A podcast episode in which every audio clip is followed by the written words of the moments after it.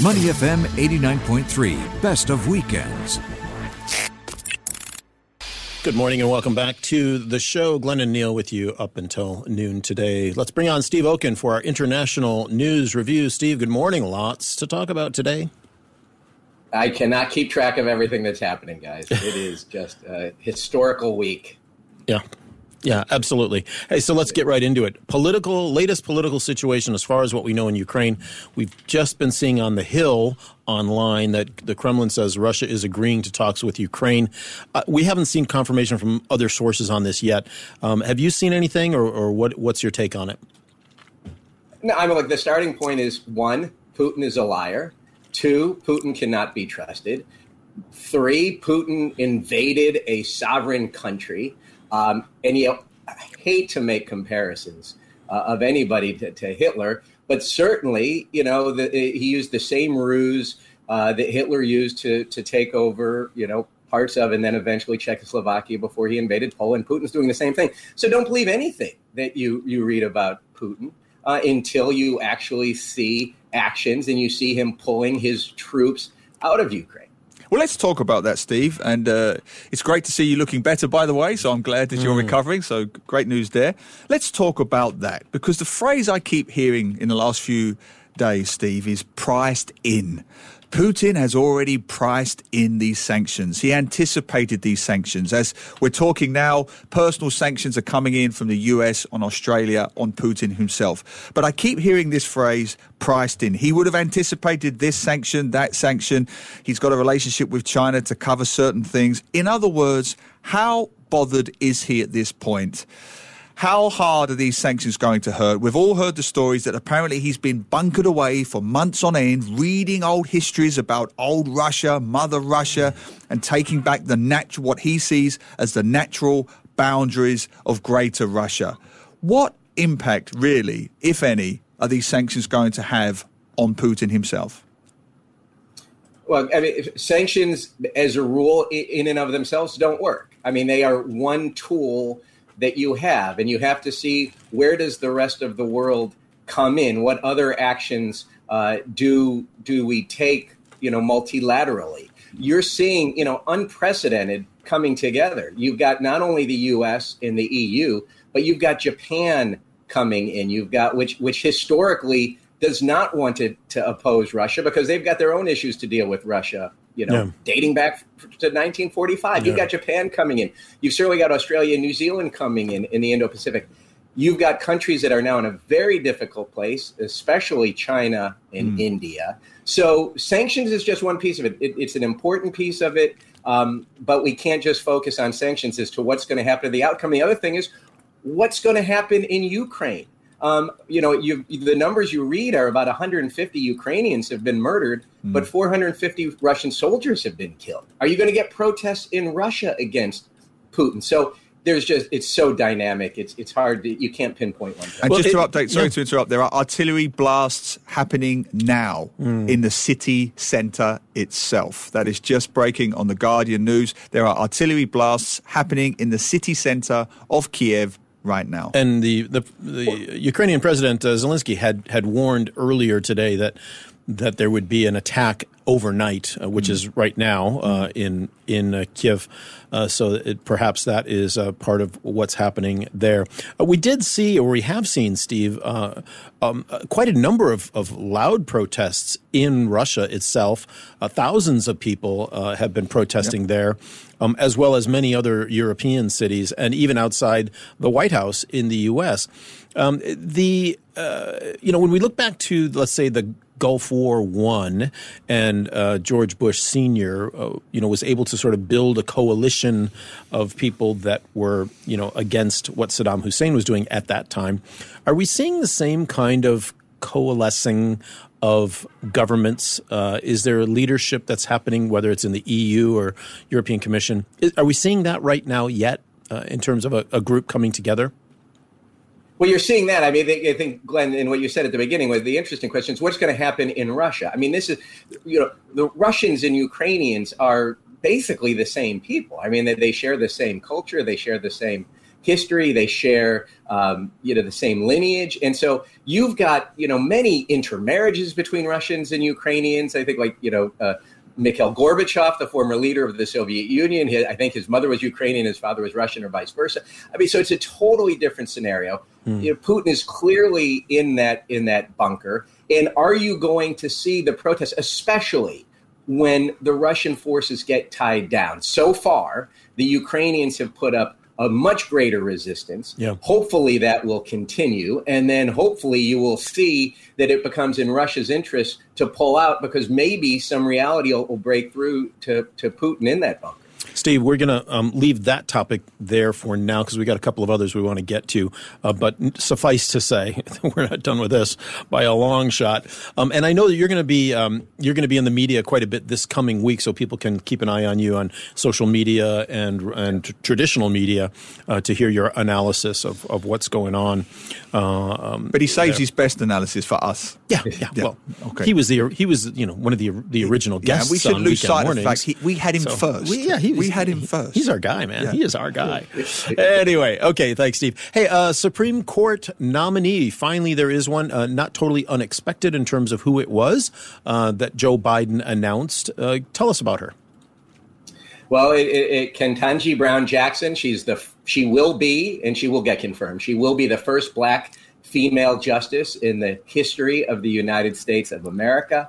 Uh, she is the very first federal public defender um, and which she did from 2005 uh, to 2007. And so she'll be the first former public defender on the Supreme Court. Not since Thurgood Marshall has there been a Supreme Court justice with any real experience as a defense lawyer. So it's really important to have somebody with that experience on the court. So this is a, a, great pick by by Joe Biden. It is certainly something that you could see the Democrats all co- coalescing behind, and hopefully you will have some Republican senators voting for her as well, as they did when she was just confirmed um, to the D.C. Circuit, where which is the one step below the Supreme Court, where she's a judge now. And I'm reading now, Steve. She will be the first black woman to serve in the court's 233 year history, if confirmed we do need a positive, feel good, aspirational story today, heaven knows. I mean, put it into context for our listeners and viewers what this means literally and symbolically for the United States.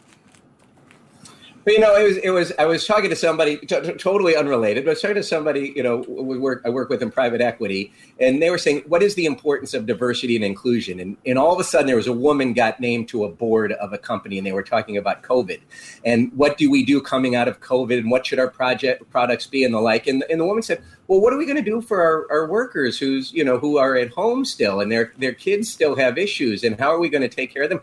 Those issues were never discussed at the board level before, even though they should have, mm. because it's critically important to the country. The same thing needs to happen at the Supreme Court. You need somebody who knows what it's like to be a criminal defense lawyer. You need somebody who knows what it's like to be a public defender. You need somebody who knows what it's like to have grown up where their parents went to segregated schools because that is going to make for much more informed decisions. It's been far too long that the, the court has never had a, a black woman who will bring a perspective. A, a, I mean, someone this accomplished, a D.C. Circuit judge. She went to Harvard Law School, told, told, told she never had a chance to go there, but she went there and she excelled. So she is going to be a, a great pick for the country.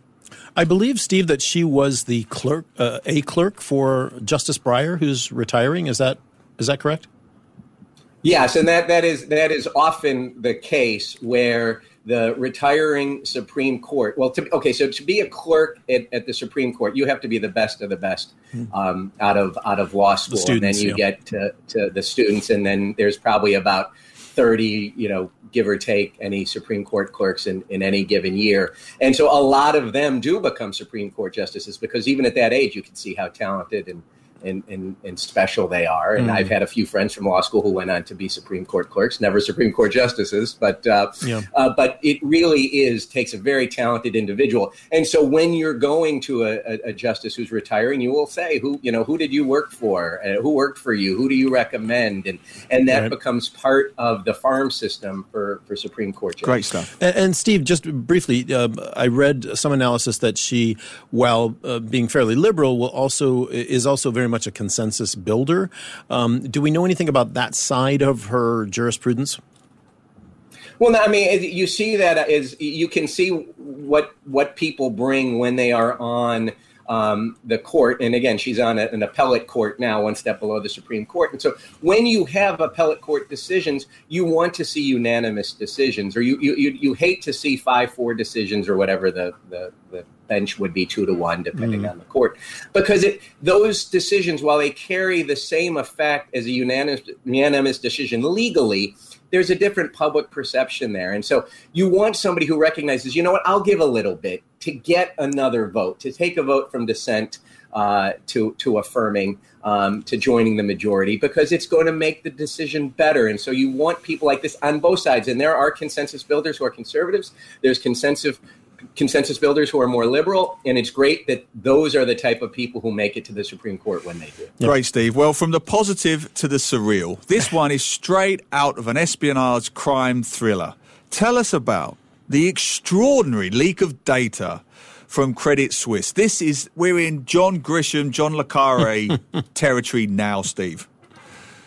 Yeah, so so Credit Suisse had had 18,000 or more accounts, collectively holding about $100 billion from people who were described as being uh, accused of torture, drug trafficking, money laundering, corruption, and other serious crimes. And any Google search, if you'd have put their names in, would have would have brought all this up. But yet, Credit Suisse's system said, "Yes, we'll happily uh, take and, and hold on to your money." And this ran from uh, until the 2010s. And uh, you know, Credit Suisse's statement was that you know it rejected the allegations that it did anything wrong, and and besides, these matters you know are, are predominantly historical. Which reminded me, you know, in, in in the U.S. there was a Congressman Henry Hyde. He was you know very conservative, uh, very you know socially socially conservative, and it came out when he was in his 70s. It came out that he had an affair and he said, well, that was a youthful indiscretion. Well, he was 48 when that youthful indiscretion occurred. So these historical matters happened yeah. last decade. We're not going back to World War II for all of these. Yeah, yeah. Yeah, this is new, uh, new-ish, uh, and, and, of course, you know, many of these when these uh, types of cases come to light, uh, the organizations involved, the banks involved, say, "Well, we did our, you know, we did our, our, our, due diligence and we did the best we could. You know, we can't look into every transaction that every person has, uh, but you know, when when certain people, especially heads of state, are depositing millions, tens of millions, hundreds of millions of dollars into accounts, uh, you know." why don't the red flags go up? Why aren't mm. you know why aren't people saying, "Wait a minute, let's look closely at this"? Well, Glenn, I've, I've got to take exception with something you just okay. said. I'm trying to, you know, apply for a mortgage in the U.S. right now. Mm. You know how difficult this is. how many papers I have to give. Even many. Even as the new chairman, the, the incoming chairman of AmCham. Come on, man. So don't tell me that when the Pakistani intelligence official is is putting millions and millions of dollars into a bank account, you can't ask a single question right. or two. So yeah. no, this is yeah. it's ridiculous that they that they say, well. And just to clarify, Steve, just to clarify, your name did not come up in, in this Credit Suisse list of uh, extremely wealthy, influential men. Your name was not on that list. We should clarify that for our listeners. Because Neil, I couldn't get an account. of course, my name's not it. Uh, I don't really have. Uh, I think if the three of us combined, put all our money together, multiplied it by by by a hundred, we wouldn't we wouldn't qualify. Uh, maybe by a hundred thousand, yeah, or more. Anyway, all right, let's uh, let's leave that one there. Hey, by the way, uh, Rob Salisbury was saying that uh, first of all, he's glad that you're hearing, you know, you're sounding better, as are we. And he said that you're working in you're working in Ernest Shackleton Polar Expedition beard look. So I don't know if that has anything with you going on the run or something. Uh, are you trying to hide from somebody? No, this is, this is my my COVID. I stopped shaving for about a week and a half. Look, but it'll it'll come. Back. And I have off. to say, I've got you know for you guys, okay, for you guys, no shaving. Well, I got I got to do Channel News Asia for State of the Union. Then I'm shaving, right? They, whoa, whoa, whoa, no, no, no, no, no, no, no. That's the comment of the day. So we're not worthy of a razor now. Is that where we are on the pecking order? That's what I, that's what I certainly just heard. Channel News Asia remember, get a shave. We get the scruffy beard. Neil, Says remember Neil, Glenn's who mustache? needs a shave. Remember Glenn? Remember Glenn's mustache, Neil? Steve, remember it. about a I'm week. still having therapy about it. I had to sit across from It was for November. November. Come on, says the guy across from me I just never shave. could use a shave himself. This, the, the, the campaign was laudable. The moustache, less so. All right. Very quickly, uh, Steve, I don't know if you heard uh, us talk last week about uh, Jet Live TV um, and, and, the, and the Storm Eunice in the UK. And, and this gentleman was uh, doing a play by play on the plane's landing as a plane spotter. Yeah. And Neil, I'll let you take it from Well, there. St- Steve knows all about it because Steve said, you know, you should contact these guys because Steve was following it as well. Americans were following it. Just for those who didn't listen to it last week, Singaporeans were following it. When Storm Eunice was happening in real time, Big Jet Live TV, which they do every day, was recording planes landing on the perimeter of Heathrow Airport. They do this every day for aviation lovers around the world. Normally they get a few thousand hits. That particular day they peaked at 300,000. They had more than most mainstream news channels, partly because of the wonderful guys uh, Jerry, Jerry's wonderful commentary. It was lots of "Get her down, girl! Get her down, girl! Bish bash bosh! Get her down, you beauty!" and all this stuff. Easy, Easy, easy. That's right. When the wings tipped, easy, easy. So we discussed it on the show. Glenn kindly cut it together as a YouTube piece. I put it up. And then I think Monday or Tuesday, I got a reply from Jerry and Jilly, the, the double act themselves, Yeah. saying, We loved it. It was very funny. But just one point of uh, fact, we do have slightly more than a handful of viewers for our regular shows. for the, not just for the Eunice Yeah, shows. so 'cause I said they had a handful, so I was suitably chastised. But yes, they enjoyed it. Well, you know, and, and, and I, you know, I suggested they come on. You know, I, I said, look, I'll give up my slot. You know, they're way, way better than I am. But they said no, they wouldn't. They wouldn't do you guys, but they would do Elliot. funny, Monday. funny you So should. I Well, no, hang on. Funny you should say that, Steve, because Jerry is now a global superstar. He's done everybody, CNN, BBC, you name it. And when I said to him, Jerry, you're a star. But if you come on the Glenn and Neil morning show, will you shave? He said, absolutely. That's the kind of guy Jerry is. That's the kind of humble guy that Jerry is. Not like Shackleton over there. He's a good man. He's a good man. All right, Steve, we do have to leave it there. Uh, thank you so much for your time today. We'll be following all these stories uh, through the next week and look forward to your comments uh, throughout the weekend next weekend. Bish bash bosh. Bish, bash, bosh. Easy. Have a great one. To listen to more great interviews, download our podcasts at moneyfm893.sg or download our audio app. That's A W E D I O. Available on Google Play or the App Store.